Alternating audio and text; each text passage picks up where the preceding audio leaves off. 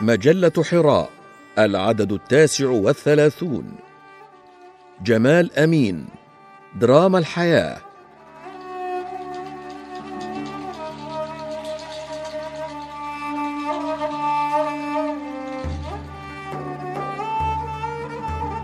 أرأيت الشمس يهصرها الذبول ثم يحرقها الأفول ثم تذرو رمادها الظلمي على الكون الإنساني؟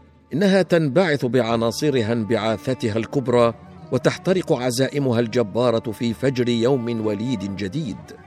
أرأيت أرضا جرداء صلعاء تربتها قسمات وجه بئيس جداولها الجافة شفاه متشققة ضماء تحنو عليها السماء فتنفجر من تربتها الحياة المزركشة. تلك صور الحياة في الكون اخ الإسلام وفي المقابل تنحو منحاها صور الحياة في حياتنا البشرية.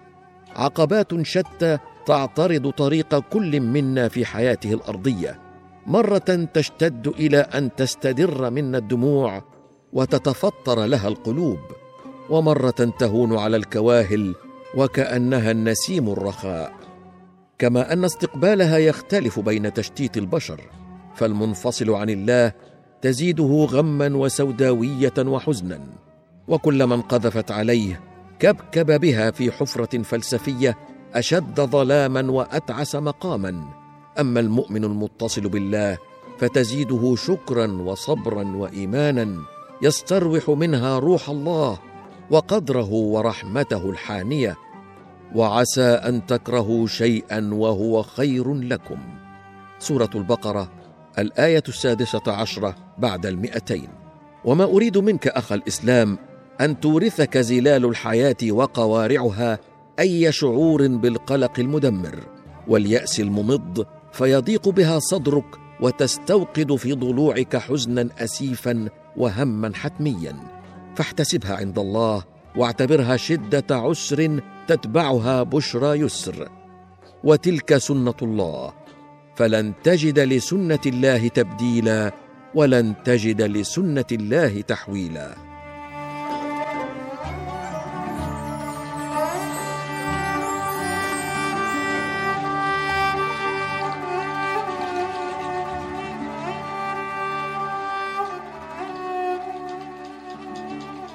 وما حياة الإنسان إنما ذلك الينبوع المائي يتفجر من ثنايا الصخر ويسري في الأرض إلى أن يعانق مصيره المسمى في أعماق البحار.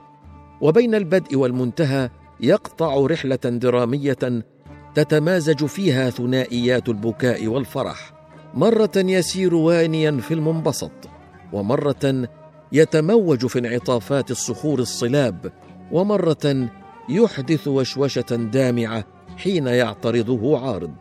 كذلك حياة الإنسان ليست نعيما خالدا وليست جحيما دائما ليست نسيما رخاء وليست زمهريرا قارصا. إنها الحياة فحسب.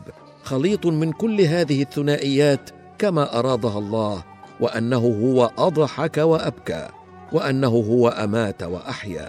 سورة النجم الآيتان الثالثة والأربعون والرابعة والأربعون.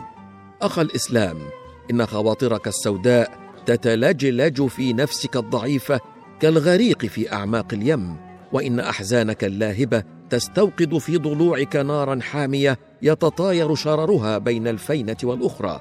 ولن تجد لك مخرجا من هذه الأعاصير إلا باستحضار المعالم. التعاليم التي تعد لافتات نصية مرشدة تنتصب قبالتنا في معترك الحياة لإنقاذ الحيارى الضائعين. فقوله تعالى واصبر نفسك تضعنا أمام عنوان مفهومي الاقتحام الجريء. بإلزام النفس أن تتجاوز كل المصاعب والمكاره راضية محتسبة. وقوله تعالى واصبر لحكم ربك فإنك بأعيننا ترسم لنا طريق الاقتحام بمشاعل فوقية حانية تنير العتمة وتكشط غشوة العماية. وقوله تعالى واستعينوا بالصبر والصلاة تضعنا أمام عنوان استمرارية الاقتحام. بإمدادنا بالوقود اللاهب المحفز لرفض النقوص في معترك الحياة. إنها دراما الحياة ولن تفك ألغازها المبهمة وكل مغاليقها الموصودة إلا بتعاليم الإيمان الصابر المستبصر المكين.